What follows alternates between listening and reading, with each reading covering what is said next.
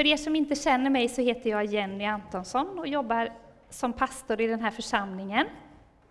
Eh, och jag ska idag tala om någonting som pågår ständigt i mitt eget liv. Och ibland så kan saker liksom poppa upp extra mycket.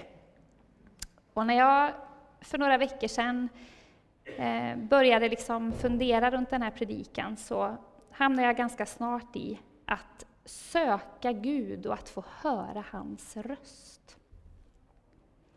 Och jag vet inte hur det är med dig.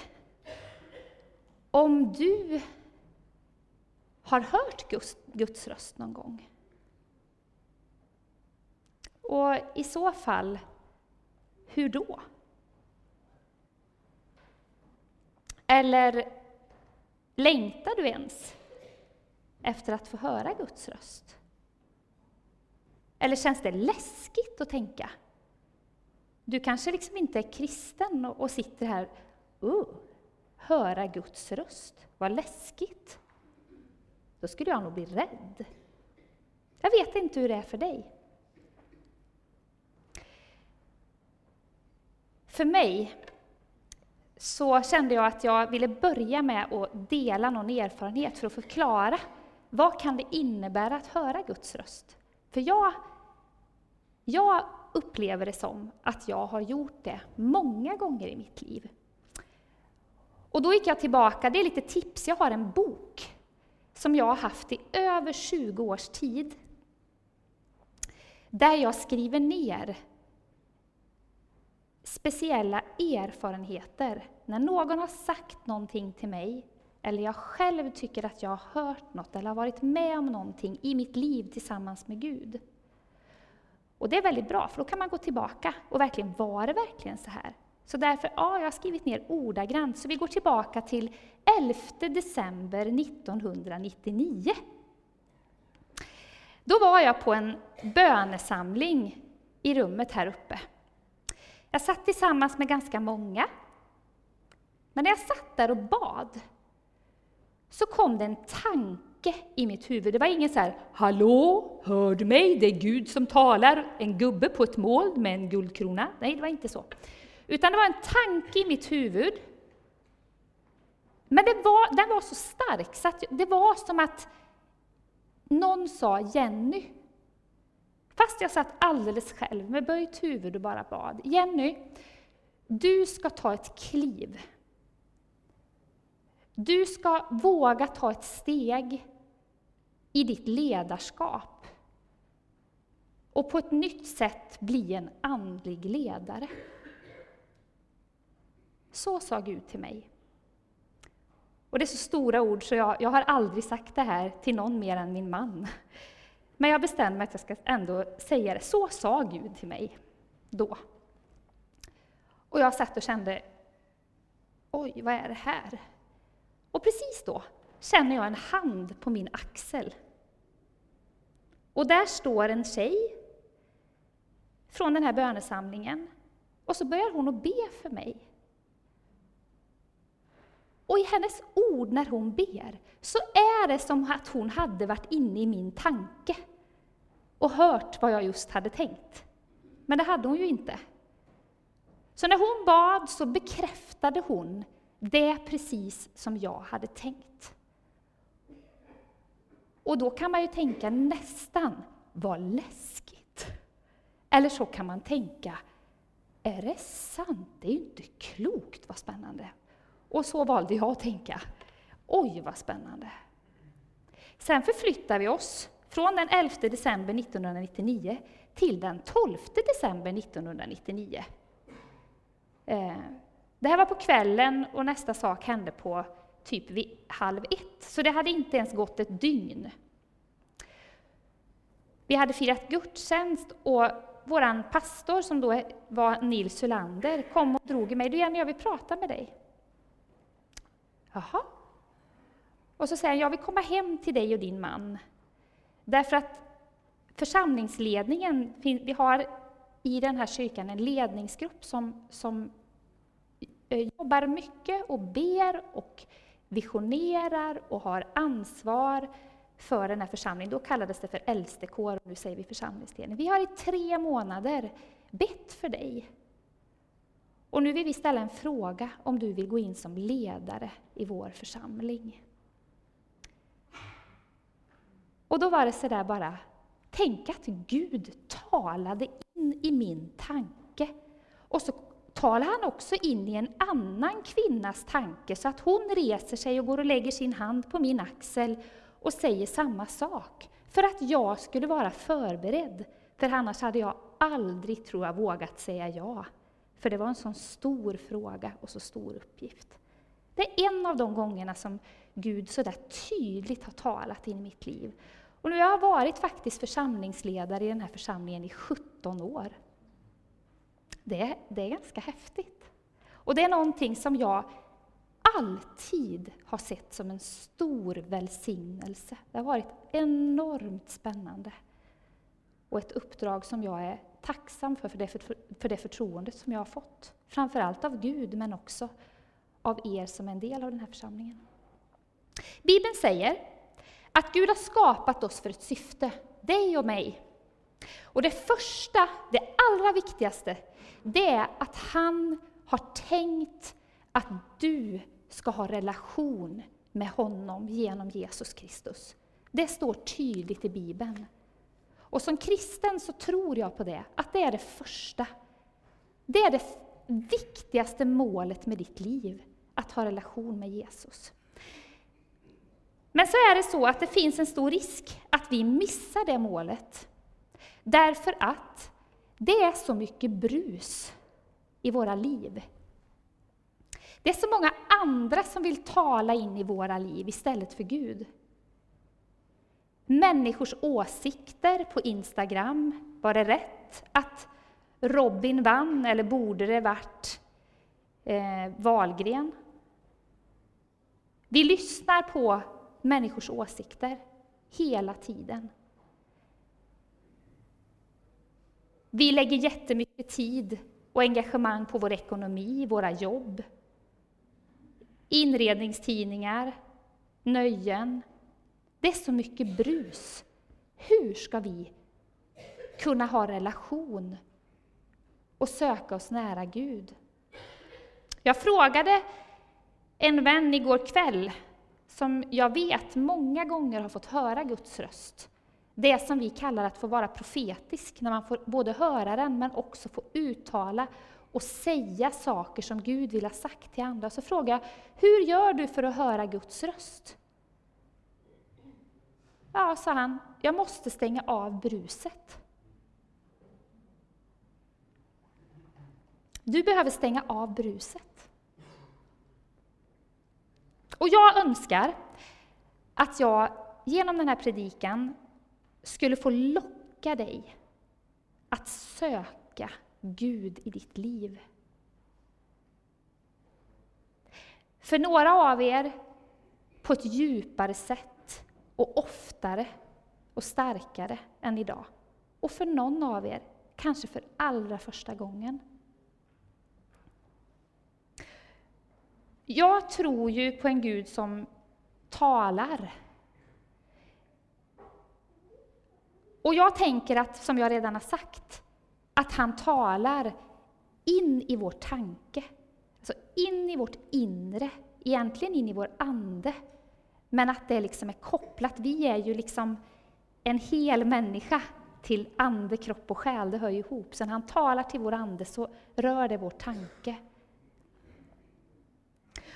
Sen kan han också tala genom någons bön, som den här kvinnan som fick lägga sin hand på min axel, och det kommer jag tillbaka till. Han kan tala genom bibelord. Det här är en levande bok. Och när du läser den, en del det är så här, det har vi så här, an, olika förhållanden till den här boken. Och det har gått upp och ner i mitt liv och det tror jag gör i ditt också. Ibland kan det bli kravfyllt. Förresten, visst har jag en snygg bibel, den är nyköpt. Jag är så nöjd, den är så mjuk. I love it.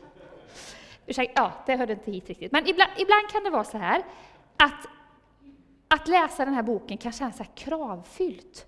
Uh, måste jag läsa Bibeln också. Och den är ju så svår och tung och gammaldags och jag fattar inget. Och, och i andra perioder kan det vara, ah, älskar eller man kommer in i någon flow eller i någon älsklingsberättelse eller sådär.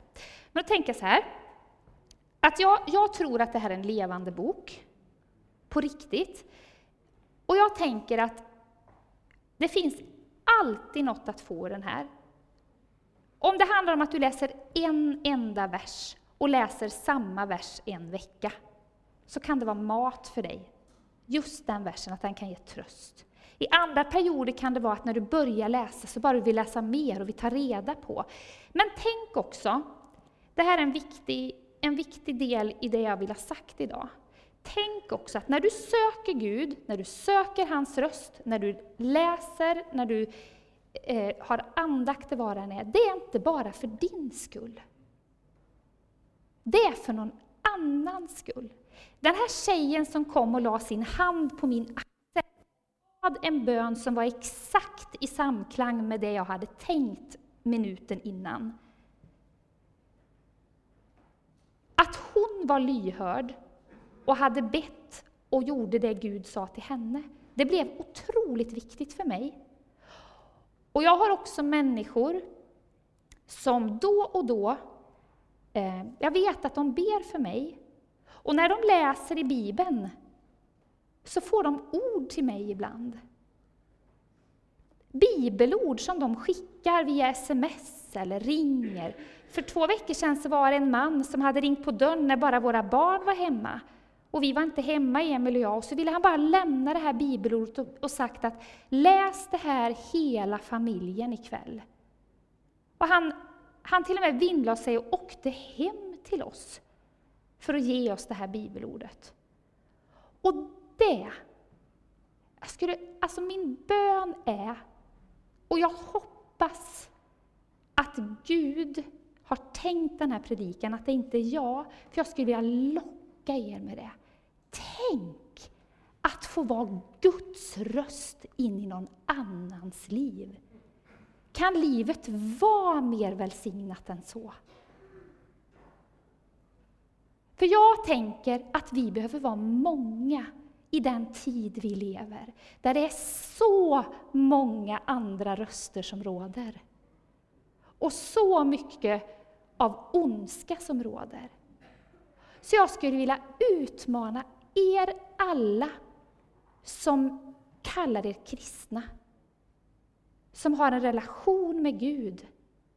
Någon kanske känner att ja, den, är så, den är så torr, min relation. Ja, men det är just därför du sitter här, tänker jag, och hör den här predikan idag. Det kan få bli liksom friskt vatten idag. Och att du behöver inte liksom läsa din bibel, be, gå till kyrkan, be om förbön, bara för din skull, utan gör det då för någon annans skull. Och jag tänker att om vi är uppmärksamma och lyssnar så vill han säga någonting. Det finns ett kort bibelord som jag läste med mellanstadiebarnen i fredags kväll, Jakob 4 och 8. Närma er Gud och han ska närma sig er. Svårare än så är det inte. Och det är ett löfte vi har här. Vi behöver helt enkelt stänga av bruset. Alltså, lägg bort mobilen. Jag har svårt för det själv ibland. Jag lägger, den, jag lägger bort den, men den är ni vet, på det här avståndet så man hör bzz. Jag ska bara kolla. Lägg den i ett annat rum och ta en stund med Gud. Umgås med honom. Läs Bibeln. Kom hit! Jättebra, check på den. Ni är här och lyssnar på predikan. Det är ett jättebra sätt för att få höra Gud. Vi ska gå till Lukas 19. Eh, jag ska läsa ett bibelställe om Sakaios. Sakaios han var tullman. Och han eh, var inte hederlig, utan när han tog ut tull så tog han lite extra. Han ljög, han fifflade och så la han i egen ficka och så blev han rik. Men på ett sätt som gjorde att människor avskydde honom. Vi ska läsa från eh, Lukas 19, och varsågod och stå upp.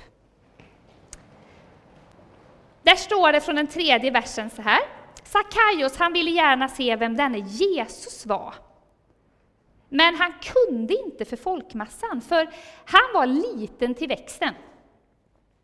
Han sprang i förväg, klättrade upp i en sykomor, och då kan jag säga att det är ett träd. För, han, för att kunna se Jesus, eftersom han skulle gå förbi där. Och när Jesus kom dit så såg han upp mot Sackaios och sa Skynda dig ner Sackaios! Idag ska jag gästa ditt hem. Sackaios han skyndade sig ner och så tog han emot Jesus med glädje. Och så står det lite längre ner i texten att när Sackaios hade umgåtts med Jesus i sitt hem så hände något med den här falske rike tullmannen. Så på slutet av deras samtal där så säger han till Jesus Hälften av vad jag äger, Herre, ska jag ge åt de fattiga. Och har jag pressat ut pengar av någon så ska jag betala igen det fyrdubbelt. Så Sackaios, han tog emot Jesus i sitt hem. Jag tänker att för oss handlar det om i våra liv. Och han blev förvandlad i sitt inre. När vi får ett möte med Gud så blir vi förvandlade. Och vad hände? Jo, Sackaios prioriterade om sitt liv och fick bli till välsignelse för andra, för han började dela ut av det han ägde. Och det kan vi också få göra. Varsågod och sitt.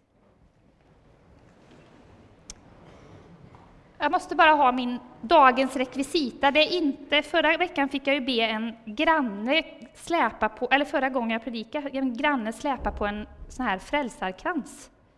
Livboj. Nu har jag en liten, det här är min väggbonad. Det här är bara för att ni ska komma ihåg, jag är ju ändå pedagog va. Nu talar vi om träd här idag, han klättrar i träd, Sakaios. Hur kom det sig, ser ni mig bakom trädet? Ja? Mm. Eh, hur kom det sig att Jesus valde just Sackaios? Det var rätt mycket folk där, det var det alltid när Jesus drog fram. Varför valde Jesus just att säga Sackaios, kom ner, jag vill hem till dig. Ja, det står inte i texten, men nu ska ni få höra min tolkning. Den är inte mer andlig än så att jag tror att Jesus reagerar på att det satt en gubbe i ett träd. Och han hade också en jättefin, dyrbar rock på sig, tror jag, för han var ju rik. Och jag tänker så här, tänk synen, jag vet inte hur det var, men jag tror inte att det var så här kutym då heller att de fina männen klättrar i träd. Jag tror inte det. Utan jag tror att Sackaios, han gjorde, alltså han förnedrade sig själv lite grann. För han var bland dem som han brukade se ner på. De som han hade makt över. Nej, nej, nej. Lite mer pengar tack, annars kommer du inte in. Han hade makt över de här människorna. Men han kunde bara inte stoppa sin längtan att få se Jesus. Jag bara måste få se honom. Det får bära eller brista. Manteln får gå sönder, jag måste klättra upp i trädet. Jag måste se honom. Och det här trädet får symbolisera vad jag önskar att du skulle få med dig idag. Att du skulle våga klättra i träd lite oftare. Att du alltså skulle göra någonting fysiskt med din kropp, faktiskt. För att få möta Jesus. För att få höra Guds röst in i ditt liv. Och jag tänker, jag sätter den där. Det här att visa både Gud och sin omgivning att man vill, att man längtar. Jag tror att det är en nyckel för att få höra Gud tala. I höstas så höll jag en predikan om bön, som kanske några av er hörde. Och då talade, så det här är lite en förlängning på den predikan kan man säga, för då talade jag mycket om liksom det, det, personliga bönelivet och jag gav lite konkreta tips hur jag gör och att jag även där tror att kroppen är viktig. Jag gick undan en stund här förut och böjde mina knän på mitt kontor, för jag tror att det ligger en kraft i att visa Gud Gud, nu är jag vördnad inför dig, jag klarar inte detta själv, jag behöver din hjälp. Och att göra det med kroppen är ett stycke till. Det händer någonting med en. Jag tror det. Eh, men den här predikan så vill jag mer tala om det kollektiva, det vi gör tillsammans. För jag tror att i den här tiden där vi lever så individualistiskt som vi gör, så tror jag det är viktigare än någonsin att förstå att församlingen, kyrkan, har en enormt viktig plats och att vi är Guds kanaler till varandra. Jag har erfarit det så många gånger. Hur andra människor har på olika sätt fått välsigna mig.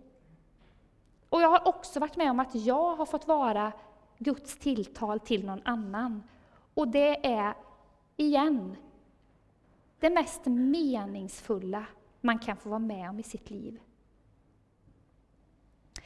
Jag vill bara bekräfta det med två bibelord. Ett från Matteus 18 där det står att Jesus säger att där två eller tre är samlade i hans namn så är han mitt ibland dem. Det finns en kraft i att be tillsammans. Och det, det är inte så att den, den, enskilda bönen inte behövs. Lyssna, gå tillbaka och lyssna på min predikan från i höstas så vet ni att den är jätteviktig. Men vi behöver också det gemensamma, där vi kan få betjäna varandra. Och det står i Efesierbrevet 4 och 16 att Kristus låter hela kroppen fogas samman och hållas ihop genom att alla lederna hjälper och stöder varandra med just den kraft han ger åt varje särskild del. Jag tror att vi som församling, vi som kristna, är till för att stödja varann. Och tala Guds ord till varandra.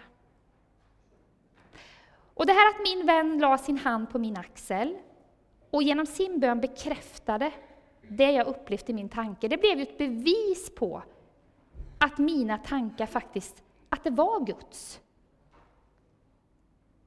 Därför tror jag på att förbön och handpåläggning, det skulle få Ja, jag skulle, nu tänker ni att det har vi ju redan, men jag skulle ändå vilja lägga ett så starkt ord i min mun som att jag skulle önska att det blev en renässans i vår församling. Därför att jag har många gånger tänkt Ehm, att ni är så många, jag säger ni nu. Ofta säger jag vi. Men här är någonstans Sen jag var tio år, då började jag förstå kraften i förbönen. Att få ta emot, och så lärde jag mig sen också att ge. Och ni är så många, skulle jag vilja säga, som inte utnyttjar den Guds resurs som det är. Jag vet att det jag säger nu är ganska skarpa ord, men jag känner att jag ska säga det. Ni missar någonting, vänner. Och det ni missar, det handlar faktiskt inte bara om vad du missar, utan jag, min erfarenhet är att det jag har fått i de stunderna, det är då jag har tagit kliv i mitt andliga liv, som har sen blivit till välsignelse för andra människor. Det är då Gud har rustat mig. Och då menar inte jag att alla ska till slut bli pastorer. Definitivt inte. Det här var givetvis under den tiden jag jobbade som lärare, som jag har gjort ända tills för sex år sedan. Och hur Gud sa saker till mig. Och varför, varför måste det ske genom förbön? Nej, det måste det inte. Gud talar som jag sa till vår tanke, han talar i vår ensamhet med vår bibel. Men min erfarenhet är att när jag klättrar i träd, alltså när jag gör någonting, jag visar, jag visar er att jag vill någonting. När jag ber om förbön eller när jag sträcker min hand i lovsång handlar det inte om att jag känner mer än någon annan. Men jag visar andra att jag sträcker mig mot dig Gud, ta min hand. Eller jag sträcker mig för jag vill visa att, jag, att, att du är helig. Jag gör någonting och jag tror att det ligger en kraft i det. Och det är det jag har känt att jag vill förmedla till er idag. Um, efter mötet med Jesus så blev Sackaios till välsignelse för andra på ett nytt sätt. Han började ge av det han ägde. Han höll det inte för sig själv. I slutet av gudstjänsten så ger vi ju nästan alltid tillfälle till bön, förbön.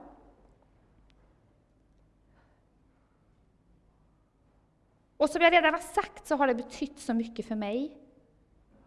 Och det finns en sång som heter För den här världens skull, som vi har sjungit ganska mycket sista året. Och jag tänker att, jag tror ibland att vi har fastnat i att vi är så rädda att någon ska tänka, då tror de att jag har några jättebehov. Vad tänker de andra? Jag som inte har gått fram på 20 år, vad skulle de tro om jag gick fram? Och, eller kanske de tror att det var för att Jenny sa så där i denna predikan, så kanske vad hade hänt om Sackaios hade hållit på så? Vad ska de tro om jag klättrar upp i trädet? Eller tänk om kappan går sönder?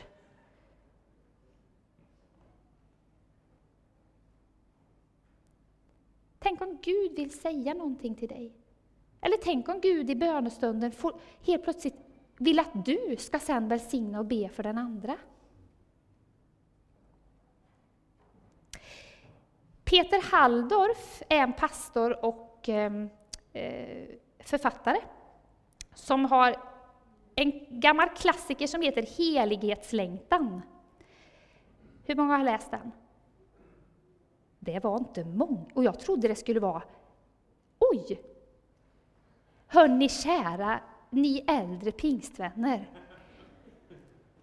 Nu är det så att här har vi en bok som jag trodde nästan att jag var ensam om att inte ha läst. Det var ett boktips. Eh, den ena är den. Den andra är Helighetslängtan av Peter Halldorf. Ni som inte kommer ihåg, vad hette den nu då? Jag tar emot hur många sms och mejl som helst. Fråga mig. Och så ser ni till att skaffa den. Den är jättelättläst. Några, nej, Peter Halldorf, det, nej, men den är, det var innan. Han var nog bara 30 när han skrev den, tror jag. Eh, den är jättelättläst och den är, den är jättetunn. Kanske 80 sidor. Ärligt talat, vilken bok! Eh, och han skriver bland annat om att känna igen Guds röst, om det profetiska. Och han skriver så här att han menar på att det är en av de kristna livets största utmaningar, att få höra Guds röst. Och något av det viktigaste för en kristen, för att bli använd av Gud. Och att Gud talar oftast odramatiskt och naturligt. Han säger att det andliga och det mänskliga det går liksom i varandra, så att ibland kan vi bli osäkra på var det här min tanke eller var det Guds? Och så tror jag att det ska vara. Därför att det är så nära varann. För Gud, det är så naturligt.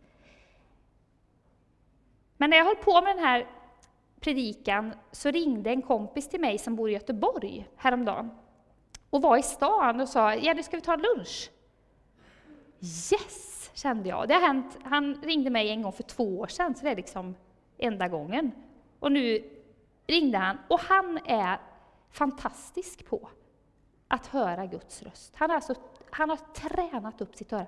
Så då tänkte jag, perfekt, jag tar lunch med honom och så bara, tänkte jag, nu ska jag få några riktigt bra tips här. Hur gör man? Ja, men det är bara att träna, sa han. Stäng av bruset och så tränar man. Man måste våga prova. Och det finns en kille i Bibeln som hette Samuel, som bodde i templet hos en präst som hette Eli. Och Samuel, han, han eh, fick träna på att höra Guds röst. Det är en berättelse som, som verkligen visar på att vi kan träna oss. Därför att han fattade inte alls först. Det står i Bibeln att Gud ropar på Samuel, Samuel, Samuel! Och Samuel trodde att det var prästen Eli, så han gick och väckte honom. Ja, vad var det? Nej, men jag har inget sagt. Och sen när Gud hade försökt flera gånger så fattade Samuel till slut. Okej, okay, det är du Gud. Och så står det de här välkända orden. Tala Herre, din tjänare hör. Och det önskar jag att vi skulle få säga, var och en. Tala Herre, vi är dina tjänare och vi vill höra. Eller du som inte ens har lärt känna Jesus än. Jag vill ha det där som Jenny pratar om. Är det på riktigt att Gud finns och vill tala, att han är personlig? Jag skulle önska att du skulle bara känna det där, wow, det där vill jag ha. Det handlar om att vilja. Jag vill följa, jag vill tjäna. Det handlar inte om känslor. Det är så lätt att vi hamnar i, ja men lätt för henne eller lätt för honom, eller jag vet, usch jag känner ingenting och mina omständigheter är så här. Det handlar inte om det. Samuel, alltså denne Samuel, Hector, undervisade oss lite förut inför att vi skulle sjunga. Om att, och det hörde egentligen ihop, samma sak som att klättra i träd. Alltså att, att även om vi känner oss blyga kanske, vi ska vara olika och vi är det, men man kan ändå bestämma sig för att jag vill och sträcka på sig. Och någonting händer om jag står så eller om jag står så. Är ni med vad jag menar? Att andra människor har vågat i mitt liv, vågat, ja men jag skickar det där smset, jag tror det till Jenny. Och det, då kan jag säga så här, på alla gånger det har hänt så har det inte riktigt alltid varit så där klockrent bara. Yes, det var precis. Utan ibland har det varit ja, ett fint bibelord. Men det har aldrig skadat mig. Aldrig. Eller att någon har ringt och sagt något. Men många gånger har det varit klockrent. Precis när jag behövt det. Så den här boken jag har, den är fylld av sådana här händelser. Och känner du, jag blir lite avundsjuk på Jenny. Det där har jag inte riktigt i mitt liv. Då tänker jag att det finns för dig också. För när du börjar och ber om att du ska få ge till någon, då kommer du få igen. Det är min erfarenhet. Så som avslutning så sammanfattar jag med att säga att för att du ska kunna uppfatta vad Gud vill säga, stäng av bruset.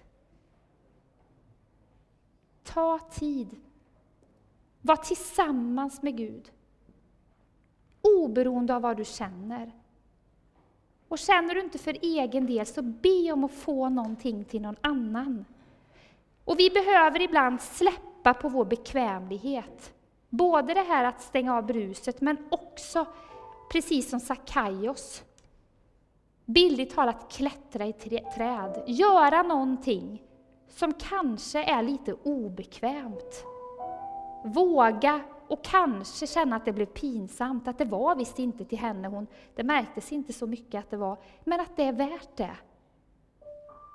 Eller att gå fram för första gången på många år och bara visa att ja, men jag längtar jag också. För Gud talar.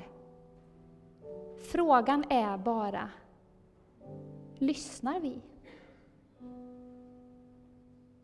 Amen.